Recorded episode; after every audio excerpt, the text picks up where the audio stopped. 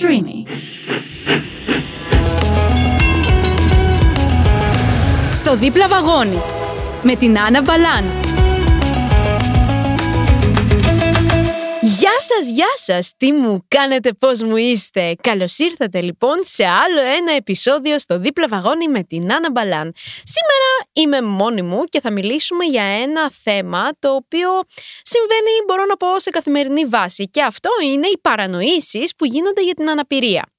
Πάμε λοιπόν να ξεκινήσουμε από πράγματα της καθημερινότητας. Όπως για παράδειγμα το να μπορεί να αυτοεξυπηρετηθεί ένας άνθρωπος. Θέλω να σας πληροφορήσω ότι ένας άνθρωπος ο οποίος δεν βλέπει μπορεί και να ντυθεί μόνος του και να μαγειρέψει μόνος του και να καθαρίσει μόνος του το σπίτι. περισσότεροι άνθρωποι θεωρούν ότι δεν μπορεί να μαγειρέψει γιατί του χρειάζεται η όραση δεν του χρειάζεται η όραση γιατί ένα φαγητό μπορεί να το χρονομετρήσει, να δοκιμάσει το φαγητό αν είναι έτοιμο, προτού μπει στην ε, κατάσταση ας πούμε να μαγειρευτεί το φαγητό για να ψιλοκόψει ας πούμε τα λαχανικά ή οτιδήποτε τέτοιο μαθαίνει το να κόβει μέσω ενός μαθήματος που λέγεται κινητικότητα, προσανατολισμός και δεξιότητες οπότε εκεί μαθαίνει να χρησιμοποιεί σωστά το μαχαιροπύρουνο ε, μαθαίνει πώς να δοσομετρεί διάφορα προϊόντα που θα χρησιμοποιήσει στο φαγητό του. Επίσης στο κομμάτι του ντυσίματος δεν χρειάζεται να βλέπεις. Για να βάλεις για παράδειγμα μία μπλούζα δεν είναι ότι θα τη βάλεις με τα μάτια, θα τη βάλεις με τα χέρια σου. Και ένα ακόμα θέμα που συζητιέται πάρα πολύ συχνά είναι ότι άμα θέλεις να βοηθήσεις έναν άνθρωπο ο οποίος είναι στο δρόμο και θες ας πούμε να τον περάσεις απέναντι δεν είναι ότι θα πας, θα τον πάρεις από το χέρι και θα αρχίσεις να τον τραβάς λες και είναι μία βαλίτσα όχι.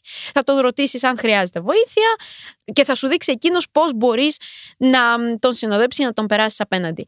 Προτού όμως φτάσεις σε αυτό, μην πας και αρχίζεις να του φωνάζεις, λες και είναι σε φάση κοφός, του τύπου Χρειάζεστε βοήθεια! Ναι, ακούω κανονικότατα, απλώς δεν βλέπω. Οπότε μπορείς να επικοινωνήσεις μαζί μου κανονικά. Γλώσσα και μυαλό έχω για να σκεφτώ και να απαντήσω. Επίσης ένα άλλο ζητούμενο που μπορώ να πω ότι συμβαίνει πάρα πολύ συχνά και είναι και από τα πράγματα που πραγματικά με ενοχλούν πιο πολύ από όλα.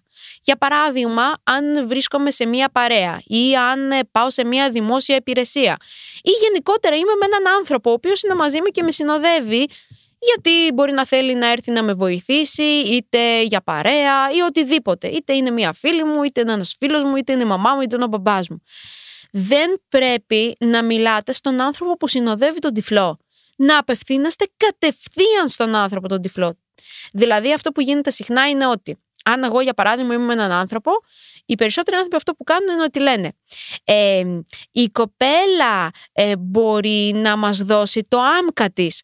Αντί να της πεις η κοπέλα μπορεί να μας δώσει το άμκα της, μπορείτε να πείτε Κυρία μου, δώστε μου το άμκα σας θα σας το δώσω. Δεν είναι ότι δεν θα σας το δώσω, γιατί σε μένα απευθύνεστε. Επίσης, ένα άλλο ζητούμενο είναι όταν εγώ πηγαίνω σε σχολεία για να μιλήσω για τους κύλους οδηγούς, πάρα πολλά παιδιά και κυρίως οι καθηγητές απευθύνονται στην ε, ε, κυρία που είναι μαζί μου, η οποία είναι η πρόεδρος των σκύλων οδηγών και απευθύνονται σε εκείνη αντί να απευθυνθούν σε μένα.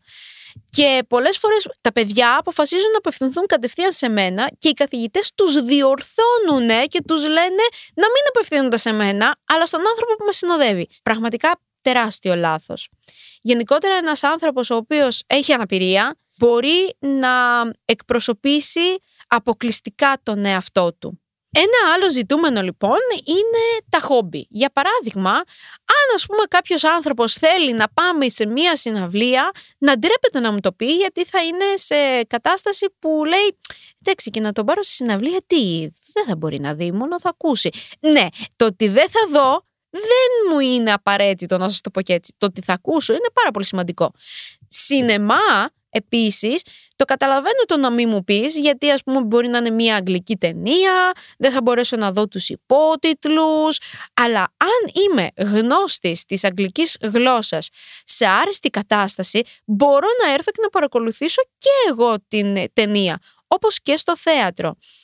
Επίσης, το να μου πεις ότι δεν θα σε καλέσω ας πούμε στα γενέθλιά μου τα οποία θα γίνουν σε ένα κλαμπ γιατί δεν θα μπορείς να επικοινωνείς με τον άλλον ή δεν θα μπορείς να τον δεις ή οτιδήποτε τέτοιο δεν ισχύει. Μπορεί η επικοινωνία μου να γίνει λίγο πιο δύσκολη γιατί θα έχει πάρα πολύ φασαρία αλλά δεν σημαίνει ότι δεν θα τα καταφέρω. Οπότε όπως καταλαβαίνετε ένας άνθρωπος με πρόβλημα όρεσης στην συγκεκριμένη περίπτωση μπορεί να πάει παντού, μπορεί να κάνει τα πάντα και μπορεί να ασχοληθεί και με τα πάντα. Σχεδόν με τα πάντα. Δηλαδή, μην μου πεις πάμε να παίξουμε μπάσκετ. Οκ, αυτό είναι κάτι το οποίο δεν μπορώ να κάνω, γιατί δεν μπορώ να ακούσω την μπάλα. Ενώ, αν μου πεις πάμε να παίξουμε ποδόσφαιρο, μπορώ να το κάνω, γιατί θα βάλω στη χειρότερη περίπτωση μία σακούλα του σούπερ μάρκετ πάνω στην μπάλα θα βάλω δηλαδή την μπάλα μέσα στη σακούλα του σούπερ μάρκετ και θα ακούω το θόρυβο. Αν και υπάρχουν μπάλες οι οποίες έχουν κουδουνάκια για αυτόν τον σκοπό. Αλλά όταν ήμασταν στο σχολείο το κάναμε και αυτό. Επίσης, άμα έχετε έναν συμμαθητή ή μία συμμαθήτρια στο σχολείο και είστε ας πούμε στο μάθημα της γυμναστικής ή στο μάθημα των καλλιτεχνικών. Μην τρέπεστε να του πείτε έλα πάμε να τρέξουμε ή έλα πάμε να ζωγραφίσουμε γιατί τον τρόπο θα τον βρει ο άνθρωπος που δεν βλέπει να κάνει και τα δύο γιατί τρόποι υπάρχουν. Πάμε να περάσουμε και σε ένα ακόμα θέμα το οποίο πολλοί άνθρωποι θεωρούν ότι δεν μπορεί να το κάνει ένας τυφλός γιατί είναι τυφλός άρα θα πρέπει να δει για να το κάνει, είναι το κομμάτι ας πούμε του μακιγιάζ. Θέλω να σας πληροφορήσω ότι ε, μία γυναίκα ή γενικότερα ένας άνθρωπος ο οποίος θέλει να βαφτεί από τη στιγμή που είναι μικρός και αρχίσει κάποια στιγμή να βάφεται, ε, δεν χρειάζεται να είναι απαραίτητα και μικρός και σε πιο μεγάλη ηλικία. Θελήσει να μάθει, μπορεί να ρωτήσει καταρχάς φίλους και γνωστούς για πράγματα, ας πούμε πώς τοποθετώ τη μάσκαρα και μπορεί να σου το δείξει κάποιος αυτό. Επίσης εγώ αυτό που έχω κάνει είναι ότι έχω ζητήσει από μια αρκετά καλή μου φίλη που γνωριστήκαμε μέσω των social media η οποία είναι μακιέρ και να μου δείξει πράγματα και να με βάψει, αλλά γενικότερα να μου δείξει πού τοποθετείται το κάθε προϊόν στο πρόσωπό μου. Όταν εγώ γνωρίζω πολύ καλά το πρόσωπό μου, ξέρω και πώς να τοποθετήσω το κάθε προϊόν. Και συνήθως η επιλογή των προϊόντων που θα πάρω για μακιγιάζ θα είναι πιο στερεάς μορφής. Ας πούμε η πούδρα θα είναι compact, να το πούμε έτσι. Ε, γιατί είναι κάτι το οποίο δεν λερώνει και δεν αφήνει μουτζούρες ας πούμε στο πρόσωπο. Ένα άλλο ερώτημα το οποίο μου γίνεται πάρα πολύ συχνά αλλά και πολλοί θεωρούν ότι εντάξει ρε παιδί μου θα είναι λίγο βρώμικος αυτός ο άνθρωπος είναι ας πούμε οκ το πώς κάνω μπάνιο Παιδιά με τα χέρια, γιατί τοποθετώ το σαμπουάν, το αφρόλουτρο στο κεφάλι μου, το αφρόλουτρο στο σώμα, αλλά θα πληθώ με τα χεράκια μου, με το σφουγγαράκι μου, θα περάσω καλά γενικώς. Είμαι και λάτρης του μπάνιου. Άμα δεν κάνω μια φορά την, την ημέρα, μη σου πω και δύο φορές την ημέρα μπάνιο, δεν μπορώ, έχω θέμα. Και ένα άλλο ζήτημα που πολλοί θεωρούν ότι, όπως είπα, θα είναι βρώμικος ένας τυφλός, είναι στην τουαλέτα. Πώς σκουπίζεται ένας άνθρωπος μετά την τουαλέτα. Είναι ένα ερώτημα το οποίο γίνεται πάρα πολύ συχνά και σε σχολεία και από ανθρώπους οι οποίοι δεν σε έχουν συναστραφεί πολύ συχνά και πάει λέγοντας. Πολλοί μου λένε ότι, οκ, εγώ θα σκουπιστώ μετά από τη μεγάλη μου ανάγκη και θα κοιτάξω το χαρτί. Εγώ δεν χρειάζεται να κοιτάξω το χαρτί. Απλά θα σκουπιστώ πάρα πολύ καλά. Νιώθω επίσης το δέρμα μου αν είναι λερωμένο ή όχι. Και τρίτον, τέταρτον, δεν ξέρω κι εγώ σε πόσο, σε τι φάση είμαστε, γιατί έχασα το μέτρημα. Παιδιά, υπάρχει ένας πάρα πολύ ωραίος τρόπος που τα παλιά χρόνια τον χρησιμοποιούσαμε πάρα πολύ, που είναι το μπιντέ.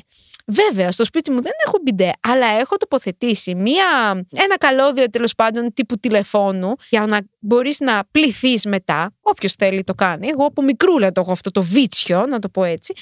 Το λεγόμενο ποποβρισάκι, βρε! Βρε, κάνεις τη δουλίτσα σου, είσαι καθαρός και μια χαρά, δεν έχεις κανένα θέμα. Όπως και πολλοί με ρωτάνε, ωραία, είσαι αδιάθετη, έχεις περίοδο κοινός. Πώς καταλαβαίνεις ότι έχεις λερωθεί ή δεν έχεις λερωθεί; Παιδιά, ξέρω τι παίζει με αυτή τη φάση. Αλλάζω συχνά.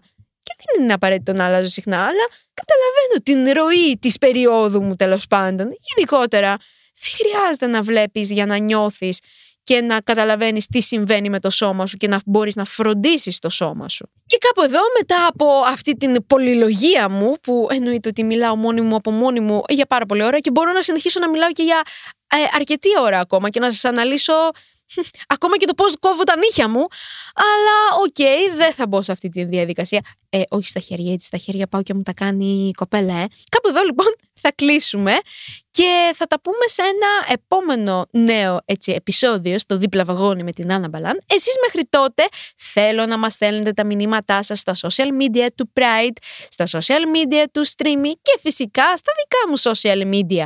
Μέχρι τότε να προσέχετε τους εαυτούς σας, να περνάτε καλά και φιλιά στις μούρες σας.